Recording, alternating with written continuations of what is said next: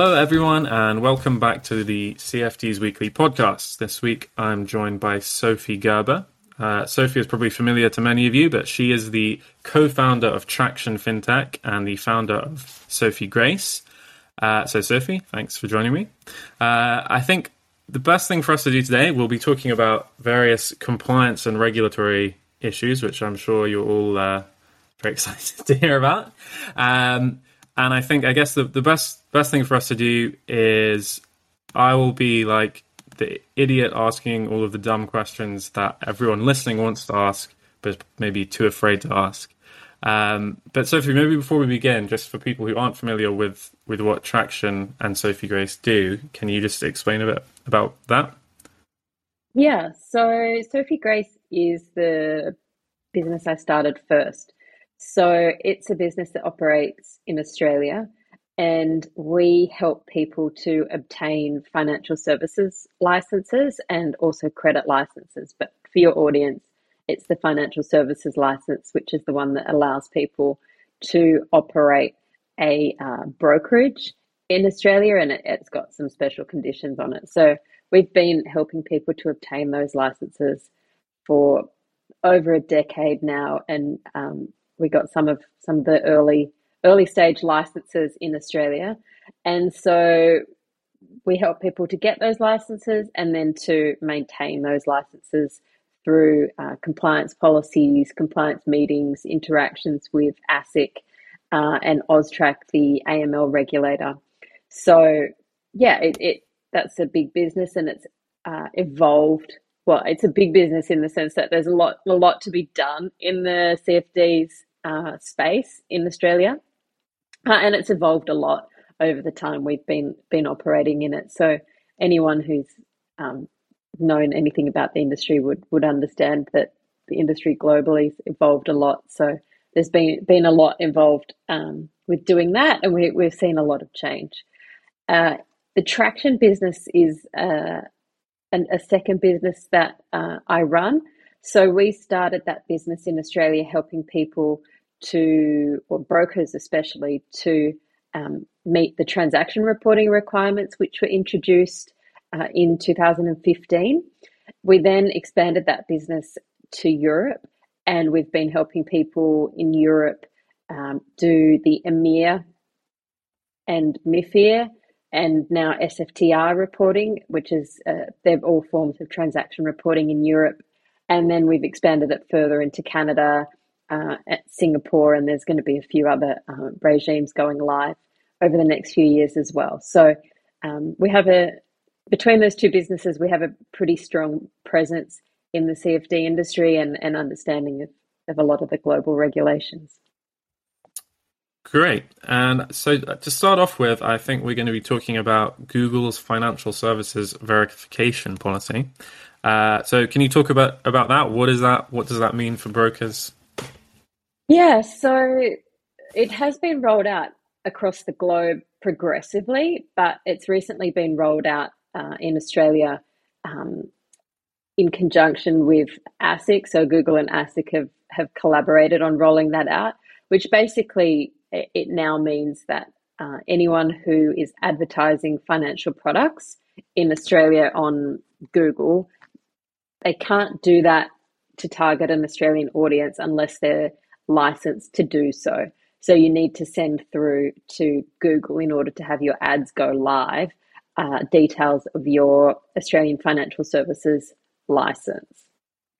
I haven't seen the extent to which Google is actually checking um, that you have a license for that the particular financial product that you're uh, trying to advertise. I don't know that the policy has gotten that sophisticated yet, but I do think in time that that will probably come.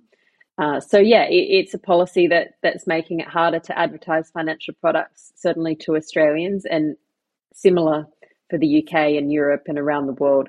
Um, it, it's getting harder uh, to to target people in regulated jurisdictions. So, if you're an offshore broker going after someone in Australia, does that now mean advertising on Google is effectively not possible? Correct. And so, is that causing problems for people, given that so many people are now going offshore? Well, I think this is this is where things are going. So you've got the regulation, which is sitting on one level, and then you've got these other participants, uh, such as Google, on the next level. So even if you're operating a business that's um, regulated offshore, if you're and and you can survive with that uh, on a practical and functional level, but but the reality is if you can't advertise it, it then becomes a bit um, or significantly more difficult to to make a viable business out of it. So yeah, it, it's becoming a bit chicken and the egg, but I, I think they're they're becoming a second layer of of regulation, which is is trying to protect Australians, and by the same token, it's, it's trying to protect the other um, jurisdictions where where it's being implemented. But I think it probably also is making more of an even playing field um, in places like Australia and, and Europe because it means that regulated brokers have a fair shot at targeting people in those countries, and offshore brokers can't target those people as easily. Yeah.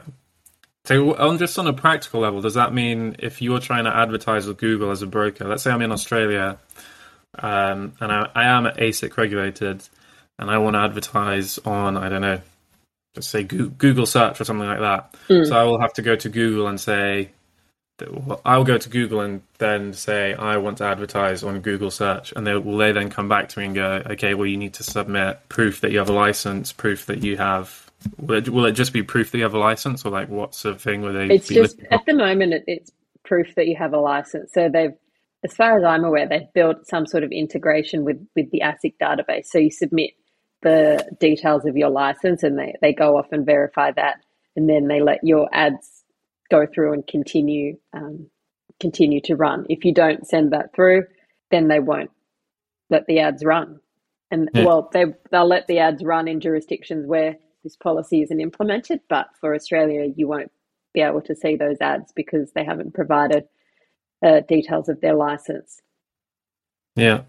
Would that apply to the App Store as well? So if I want to, if I have my own app, whether that's like through something I've made or some kind of white label where I get my own branded app in the store, will Google then say, um, okay, you can maybe you can put it in and it will be downloadable in whatever region XYZ, but in Australia, unless you show us you have the right license, we're not going to show it to people in the App Store?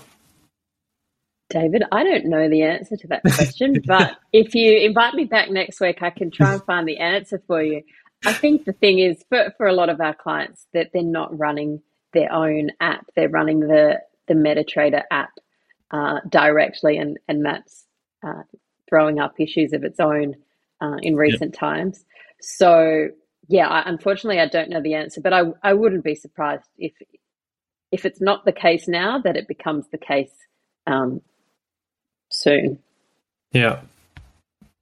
Okay, well, maybe we'll move on to a similar but slightly different topic. So, I think another one of the things you just mentioned was that Google has become like another layer of regulation. So, it's almost like the enforcer beneath the actual regulator. But I think another another area where that's been true for quite a while is in in payments. So, could you talk a bit about you know Visa and Mastercard policies for brokers? Is there any, anything new and interesting there?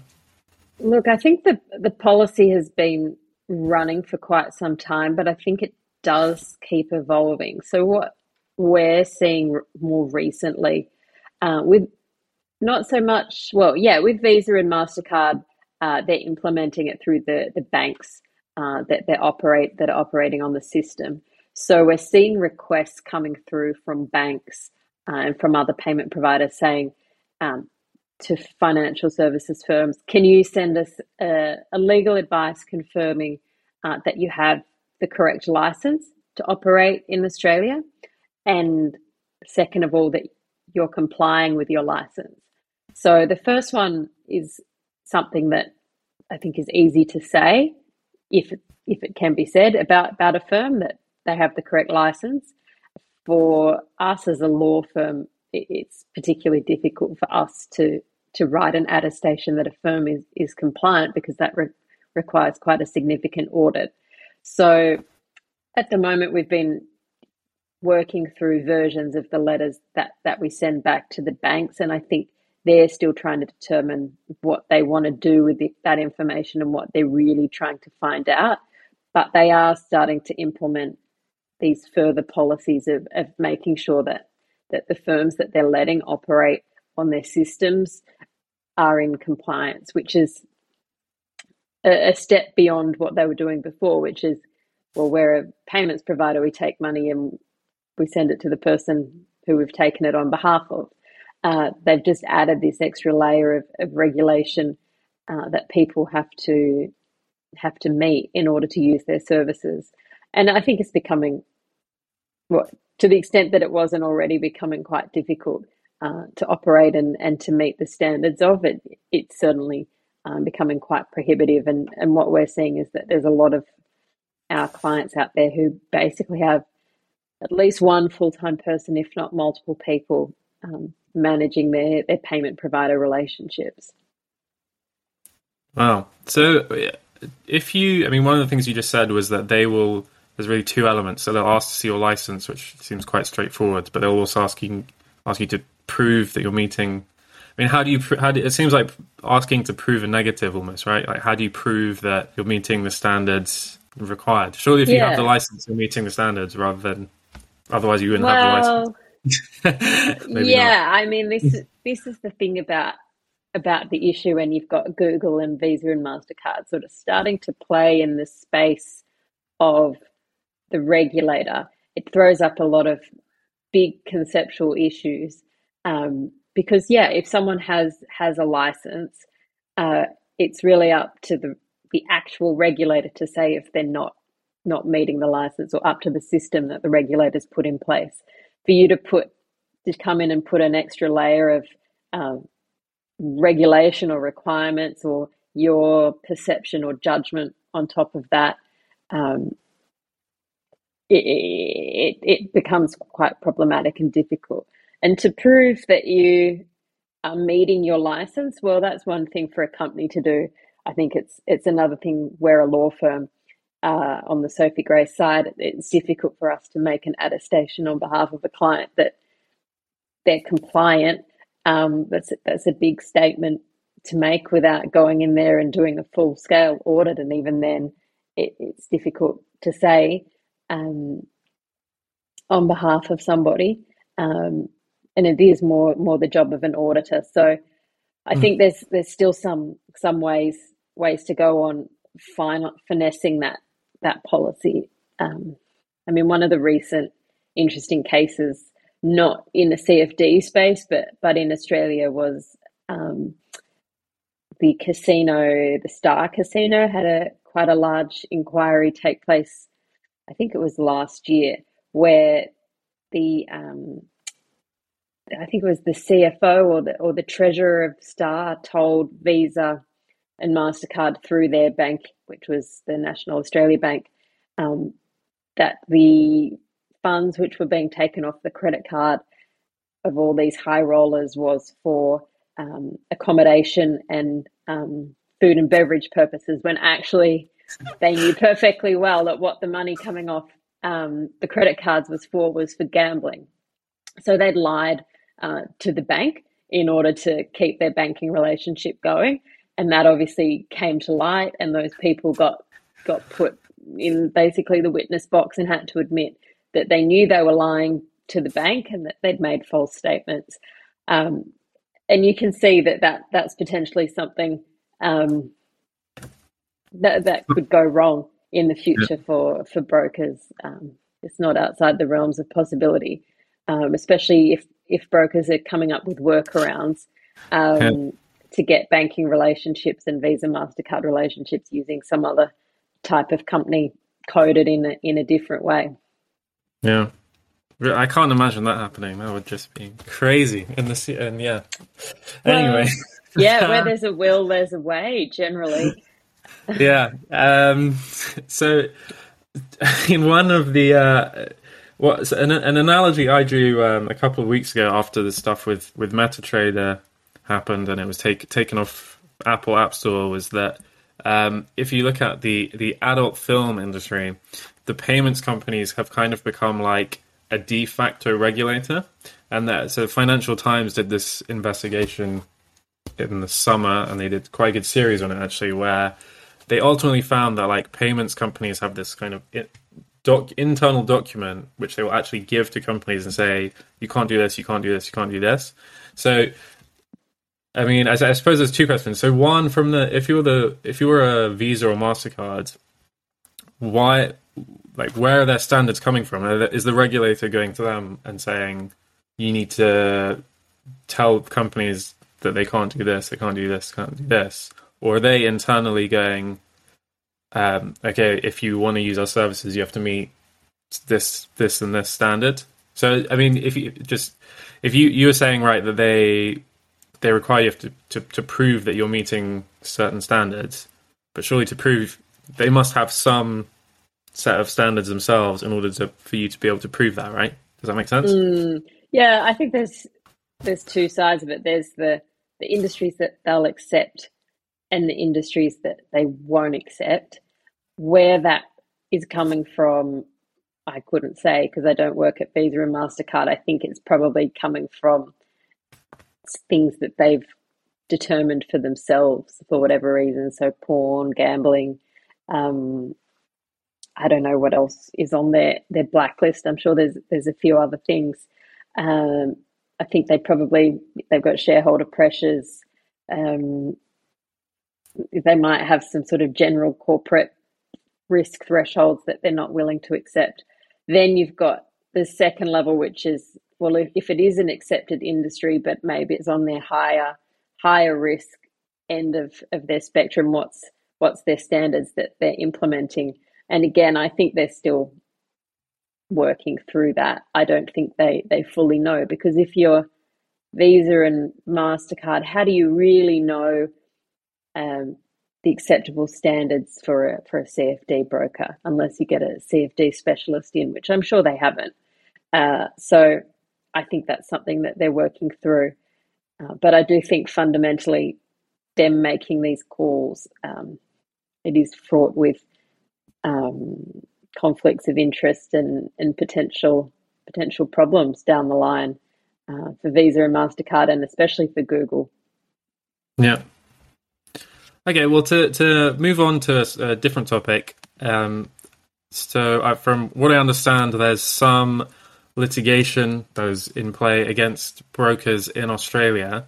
Um, so, could you one maybe talk about what that litigation is, and then also what does it mean for the industry in Australia or even beyond Australia if it's relevant for that? Yeah, so in about October last year, they introduced uh, a lot of product or an extra layer of product suitability across basically the entire financial services space in Australia so that it means that instead of each individual person coming along to a, a financial services provider uh, and getting a copy of the disclosure documents and making a decision if they want a particular product, there's now a layer of obligation which is put on the provider to determine that the client is suitable to receive their product. So there's a general regulation shift which is happening, which is from um, buyer beware, uh, that you've just got to, the buyers can be aware of what they're buying by, um, they can be aware of what they're buying by the documents that you give them and you telling them everything. Uh, shifting towards uh, product providers need to be more responsible, and that's a global phenomenon. So in Australia, it came in last year, but but in Europe uh, and the UK, it's been in place for for a couple of years now. So mm. since uh, it got introduced in Australia, uh, there was a group of clients that suffered quite significant losses with the broker, uh, and they've brought a class action against the broker in this instance, it's uh, the first one's been CMC saying you should never have sold us this product. You knew perfectly well we weren't suitable to receive this product. And then on the basis that we weren't suitable and then went on to lose money, um, you have to pay us back all of our losses. Uh, and probably there's a layer of compensation on top of that too. So that's a that's a class action that's ongoing. It takes a while for anything to, to filter through the court system here and um, in most jurisdictions around the world. So we're not quite sure where that, that's going to end up, but I do think it, it's problematic um, for all industry participants and not just in CFDs, but really for, for anyone uh, in financial services. So, I mean, depending on what happens, um, say in the worst, what, what I would call the worst case scenario uh, for our clients and, and for financial services providers is that the brokers, the case will run to trial and eventually the court will find that uh, the broker should have known better uh, than to issue the products to these particular clients and they have to pay back the losses. Uh, that's going to make it a lot more difficult. Well, they they're going to lose all of that that money, obviously in the payback, but it's going to make it a lot more difficult to accept clients in Australia because it's going to further narrow uh, the criteria that can be used in order to accept a client. So I don't know what criteria CMC used or applied, but but any criteria having to be applied is, is going to be quite quite difficult. I think we're all quite used to just being able to issue clients, issue products to clients who come along and want it.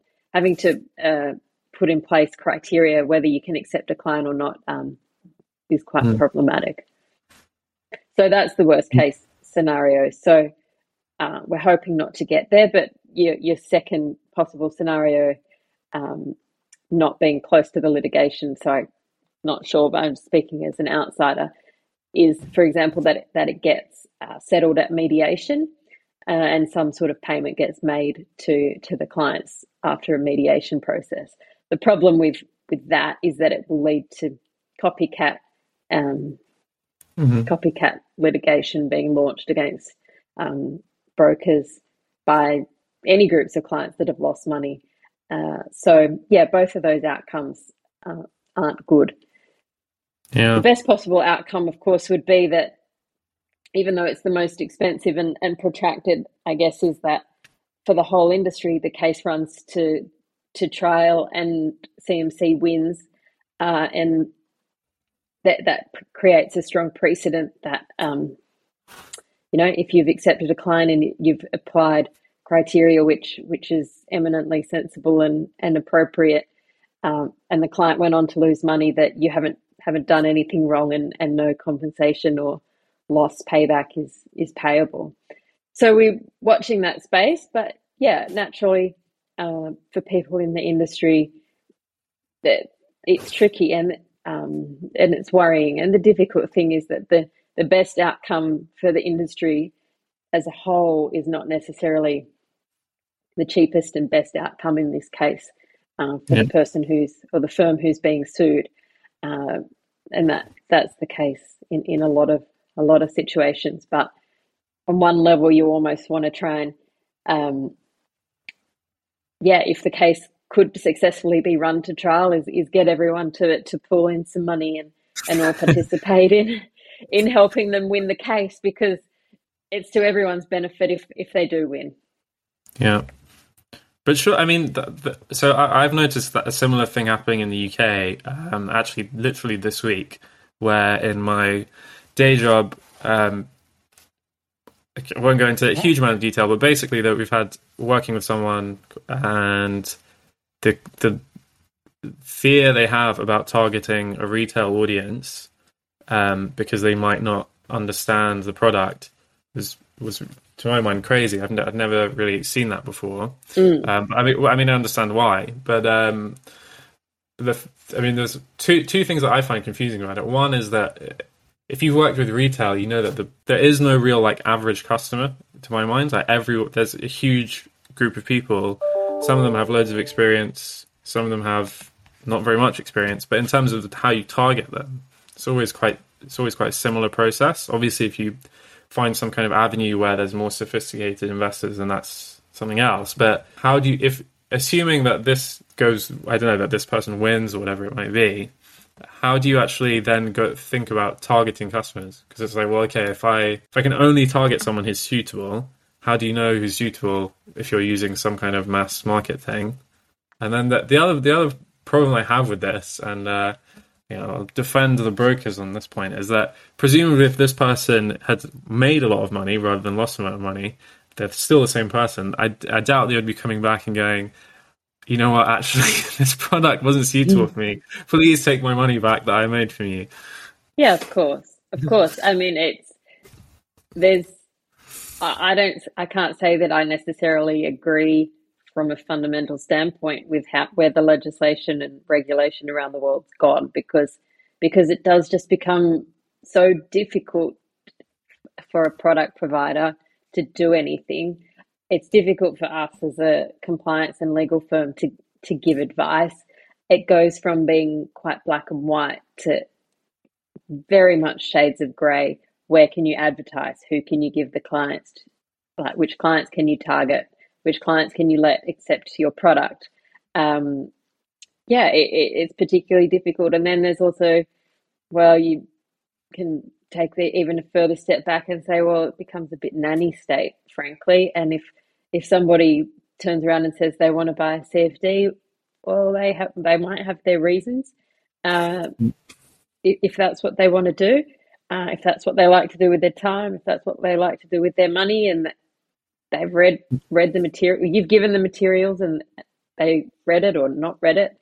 Um, I'm a lawyer, and frankly, I don't even read the, the material that I get given for financial products.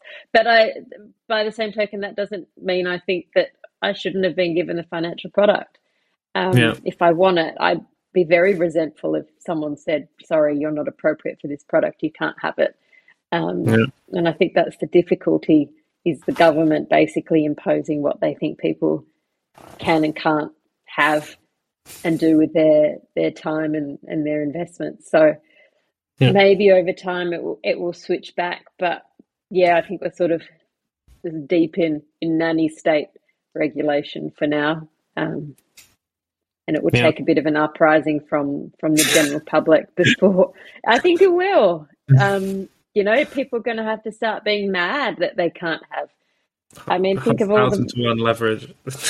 oh, there's a thousand to one leverage, but then there's look at all the other financial products that there are. There's you know, mm. mining stocks in Australia, they can go from a dollar to one cent pretty quickly. So no, are they going to yeah. stop? Are they going to stop mining stocks from from being made available to every mum and dad? It's probably just as bad. You can lose money just as quickly. Um, yeah, yeah. probably I mean, a few others.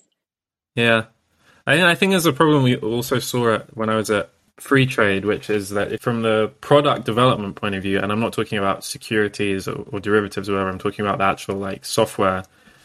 A lot of the time, you're just trying to make something that's better, but it, the the what what is better? Better is usually like it's easier to use, it's simpler to understand, all that kind of stuff. And so from internally, you're going, okay, well, this is great. We're making a better product. People like it and so on. But then from the outside, people go, oh, you're trying to gamify the investment process and mm. you're making it way too easy to invest and then and so that you're actually trying to screw over your customers and this kind of stuff and you go okay but that's definitely not what like not what the goal was it's almost yeah. like it's complicated i suppose yeah there's just there's where do you draw the line on these sorts of things i don't know difficult one yeah it's it's tricky it, it's very tricky but um in the cfd space as you know what what a lot of it has led to is people moving to obtain products offshore, which um, has its own problems and dangers. And that doesn't seem to necessarily have been factored in. Uh, that if you can't get what you want in the UK or Australia, you go and get it from somewhere else. And that leaves clients even more exposed than they were at the beginning or would have been if, if they'd just traded uh, the same product with an ASIC broker uh, under the careful wings of ASIC or the FCA or CySEC or or whoever. Yeah. So um, the the not in my backyard policy that the regulators are running, um, yeah, it's, it's hurting hurting everyone. I think it's hurting hurting staff. It's hurting those economies. It's hurting clients. Yeah. can't see much upside except for the regulators themselves going, "Oh, nothing bad's happened on my plate. I'll go off for lunch now." Yeah. well, to, to, yeah, maybe we can move on to a slightly different topic, which is, I mean, one of the one of the big themes uh, as of the past few years is brokers moving into new products. So that one would be like share share trading. Usually, it's something like commission free share trading, um, and then cryptocurrencies as well. So, what sort of what what what sort of problems does that pose, if any, from a from a regulatory angle? What sort of things are you seeing? Yeah, so in Australia at the moment, cryptocurrencies, like direct cryptocurrencies, buying a Bitcoin or buying an Ethereum, uh, those are not considered financial products. So if you purchase one of those through a regulated entity with ASIC, actually that regulated entity doesn't have the same obligations for your client money and for the way it treats you and um, for its general um, product, uh, sorry, professional indemnity insurance requirements for your capacity to complain to the Financial Complaints Authority. So there's a lot of um, benefits of buying a financial product from a regulated firm that that you won't get for buying an unregulated product through that firm.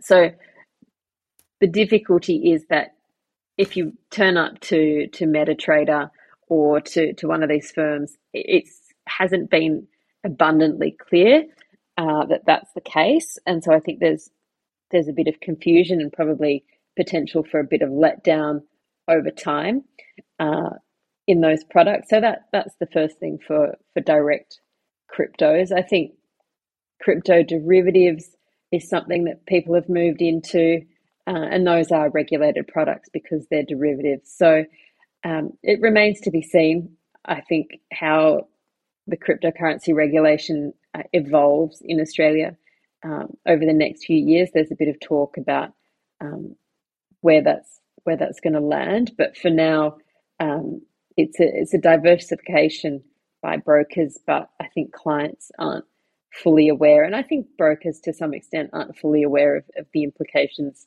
um, of, of the, offering these products to people and, and how and being clear to them how they're different from financial products. And so, on the, and what about on the share dealing side? Is that just like very straightforward, or is it got any problems attached to it as well? It doesn't have the same sort of scale of problems. The problems are more operational product, like operational problems, um, and getting that to align with um, the rest of your business, and and the revenue models significantly different as well. So um, the revenues not as high. Um, and it's a different type of client, I think, that people are getting for direct share trading as opposed to, to CFDs. So it's a different way of, of marketing to clients, it's a different way of retaining clients um, and monetizing those people in the long term. Um, even though you keep the client for longer, um, monetizing them to the same extent uh, is is a bit more difficult. So sort of a running two cultures at once almost. Um, yeah. But can you, yeah. if you're, um, you know, if you're marketing a share dealing product, my understanding is that the restrictions on its advertising are not the same as for a CFD one. Is that true? So if you were, if you wanted to advertise, imagine you have both CFDs and shares, and it's costing you less, and you have less restrictions uh, on the share dealing side seems mm. like that would be quite good. That would be quite positive, right? Because you can get okay, we have even if you're not making money on it, it's quite it's like a cheaper and maybe more effective way of onboarding people. But I d- I don't know if that's true. That's just in oh, theory. Yeah, yeah I, I agree with that. The the advertising regulations and probably the, the onboarding of those clients is um, a lot simpler than CFDs in Australia. That's definitely the case. Um, so whether you can then and and how you can then cross market uh, to your derivative CFD product, you'd have to look at that um, quite carefully. I'm not sure that it's as simple as as you make out, but I, I definitely take your point um, you've got a much more qualified audience at that point. But whether you can um, just go and throw the advertising straight in their face, um, I'd have to give that some thought. There's probably a way you could a way you could do it, but um, generally, I think what we've seen is that there's sort of different modules that, that people activate um, depending on you know different types of client onboarding for direct equities versus, versus CFDs.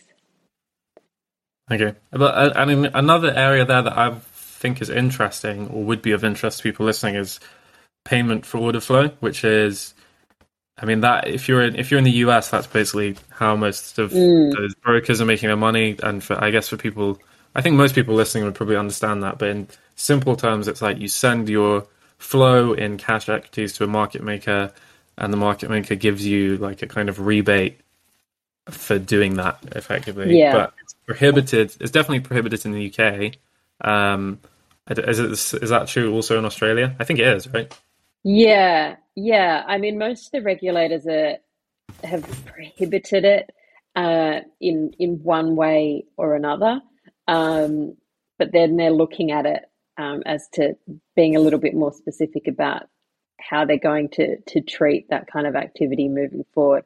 There's definitely um, you know a lack of understanding from clients, and I think even sort of more generally across the industry about what that concept is and particularly what the potential downsides are for the clients relative to just paying commission uh, rather than the payment for order flow model. So I think over time we'll, we're going to be seeing a fair fair bit of movement in that space, which is kind it's kind of similar to your um, buy now pay later. There's all these hidden costs. The consumer thinks that they're just they're ahead, but actually they're, they're probably not ahead. It just means that um, everyone's paying a little bit extra uh, to have this wonderful funding method going.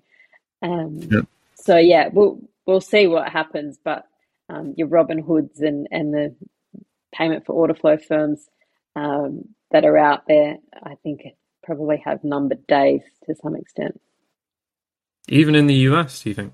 Because it seems I've never really understood the hatred that it has. Like it doesn't. It just seems like if you're if you're a customer and you're buying, um, I don't know, like an an S and P 500 ETF, the amount that you're paying, you know, the, the amount that your broker is getting as a as a rebate is like tiny. And if you're just holding for 10 years or something like that, it's kind of like, okay, well, how much did it really cost you? Probably not that much. Did it really? You probably, assuming markets performed well, probably did fine.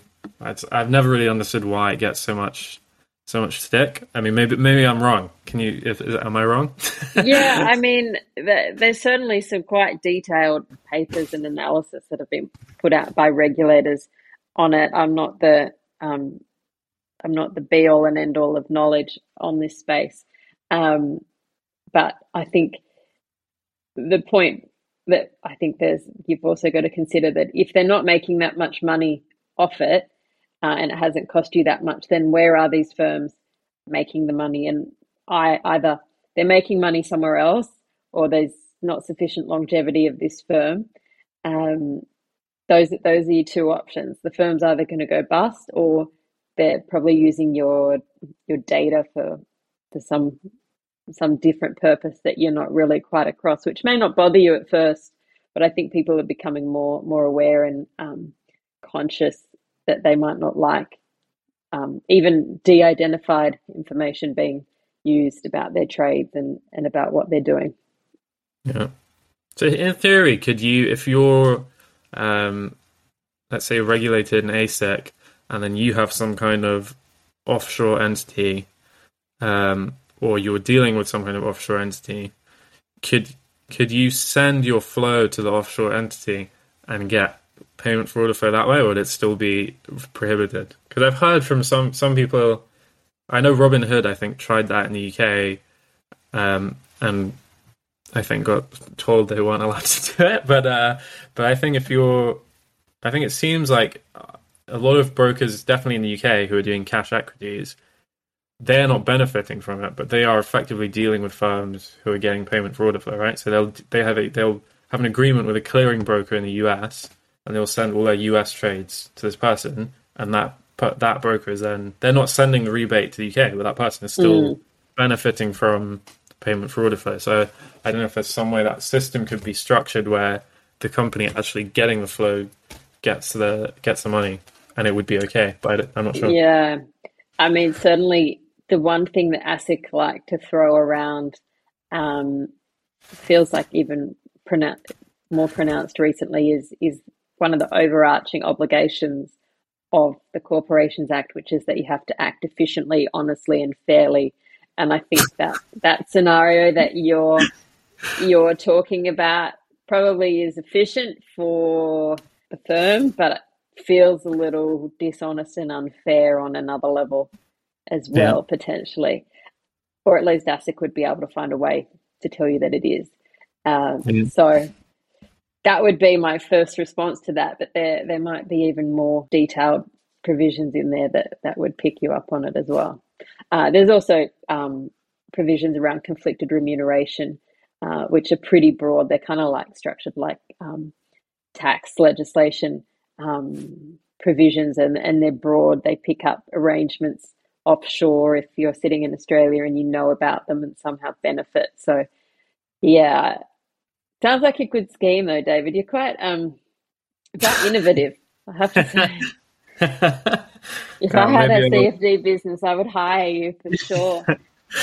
okay, well, yeah, maybe we can, maybe that can happen down the line, or maybe someone listening who wants some yeah. kind of weird co- corporate structure to benefit from uh, illicit client order flow, then you know where to get in touch. But uh, and and that's uh, probably a good point at which for us to stop. So, Sophie, thanks very much for joining me. Thank you. And, uh, thanks for having me. Yeah, no problem. And hopefully we'll chat again soon. And thanks everyone for listening. It'd be great. Thank you.